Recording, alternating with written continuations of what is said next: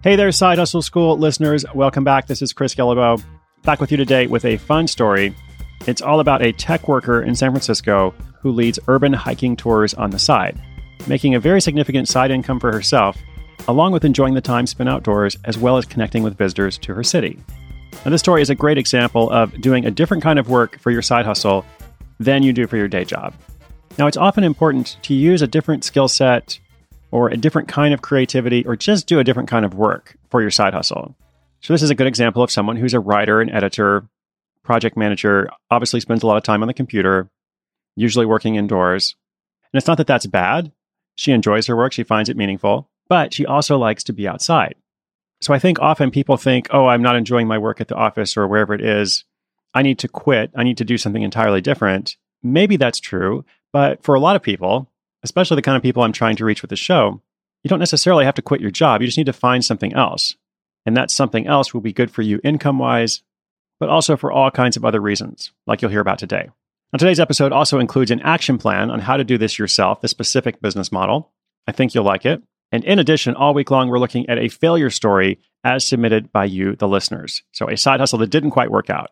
And as a reminder, the question for next week is what prevents you from moving forward and making progress? And do you have a tip for overcoming that, for getting unstuck? I'd love to hear your answer to that. But first, a side hustle that didn't work out.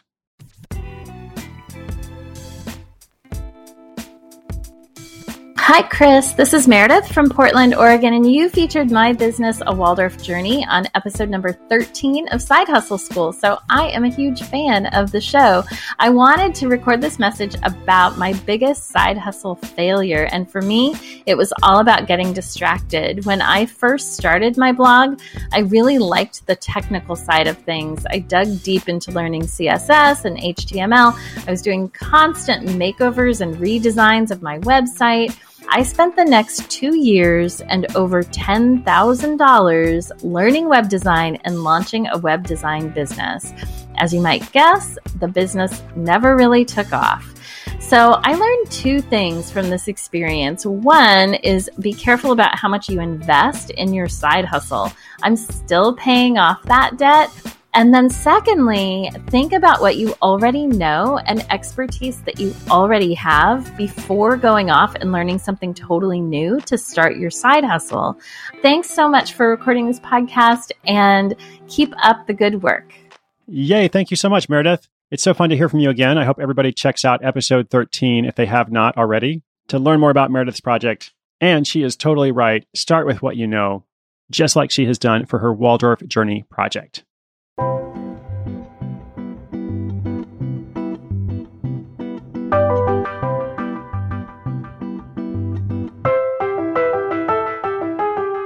San Francisco based Alexandra Kenin has a flexible job as a project manager and editor for a fully remote company. In a lot of ways, it's a dream job in the sense that she's able to set her own schedule and go back and forth from focusing on those job responsibilities to building something for herself. Now, this company is in the tech industry, but as I alluded to in the introduction, Alexandra's side hustle is completely different. It's all about getting outdoors and showing city dwellers and tourists a lesser visited side of San Francisco the part of the city that includes scenic hills and hiking trails.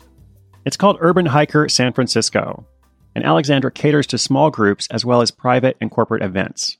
Thanks to that flexible schedule she has, she's able to offer the corporate tours any day of the week and even in the middle of the day. Now, this is not a plug, but I was personally honored to hear that Alexandra used the $100 startup model to start this project. She bought a domain name, she bought hosting for her website, a set of business cards, kept it pretty simple, and then she came to the World Domination Summit and told everyone that she ran an urban hiking company. I love the fake it till you make it perspective. And then she completed a five step plan. Now, here was her plan. First of all, she reached out to companies like Airbnb to see if she could offer tours to their guests. Then she met with other tour providers to see how they got their business started. She next offered free and discounted tours so that she could attract initial customers and get reviews. Then she reached out to her network to see if people worked at companies that wanted to do team building activities. And she also joined her local visitors bureau to meet other people in the industry. Now, she didn't do all of this in one week. It was a side hustle. But over the course of a few months, she definitely found a niche.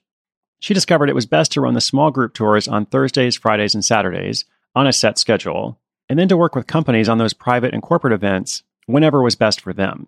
She offers tours on her website, urbanhikersf.com, but people also find her through sites like TripAdvisor, Vayable, and Airbnb Experiences.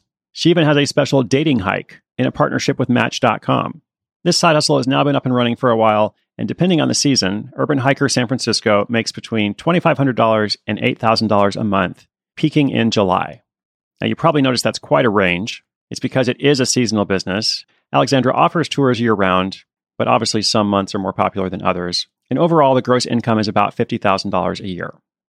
Between the tours that anyone can sign up for and the corporate events, corporate events are her biggest source of income. She typically earns $1,000 or more for a two to three hour corporate event. And she also has four to five contractors working with her, especially in those busier months. To continue to grow the business, she wrote a hiking guide called Urban Trails San Francisco. And that has sold more than 3,000 copies since it was first published last fall. Naturally, this guide promotes Urban Hiker, and she's hoping to sell at least 10,000 copies. One more number more than 3,000 people have hiked with Alexandra and her guides, including a lot of foreign visitors. And in fact, that's one of her favorite things. Sometimes it's a visitor's very first day in the United States, and she loves being able to show off her city and provide a good introduction to that visitor. One challenge has been having to cancel tours due to rainy weather. Now, normally this only happens a few times a year, but last winter in the Bay Area, the rain was out of control. In fact, by some measurements, it was the wettest winter since rainfall has been tracked, starting in 1895. So that definitely slowed things down before it picked up again this spring. Now, if you like this idea, if you like this concept, you think, well, I could do something like this, or maybe I know somebody who might be interested, Alexandra has some very specific advice for you. She says, first of all, anyone who lives in a city can create a tour business, and it costs virtually nothing to start. She has a few annual costs like insurance, web hosting, etc., but those are very minor. And aside from that, there's no cost associated with running a tour. So that means anytime she runs a tour, it's almost all profit. So her first advice is to do some research on tourism in your area. First of all, are there enough tourists to start a tour business? San Francisco, not surprisingly, has a lot of tourists, about 18 million visitors a year, in fact. What kind of tour do you want to run? Are there already competitors in the space? Who else is doing tours? Chances are, if you live in a big city, there are going to be other tour companies out there, and that's okay. So, what are they doing, and how are you going to do something a little bit different? Next, plan out your tours and test them. Give tours for free or discounted prices, and then encourage those people to leave reviews on TripAdvisor, which is critical for this kind of experience.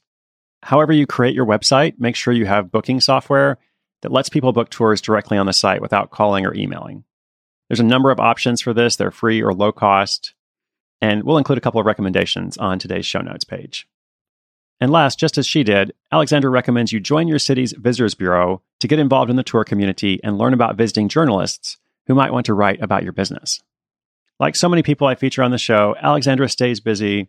This side hustle is obviously profitable and sustainable. She has no plans to quit her day job or Urban Hiker, and she's also got other things she wants to work on. She wants to start selling t shirts about hiking in San Francisco. She's thinking about writing a new book. And at some point, she might expand Urban Hiker to a new city. Alexandra has climbed to a steep success, all because she chose to follow up on an idea she thought had potential.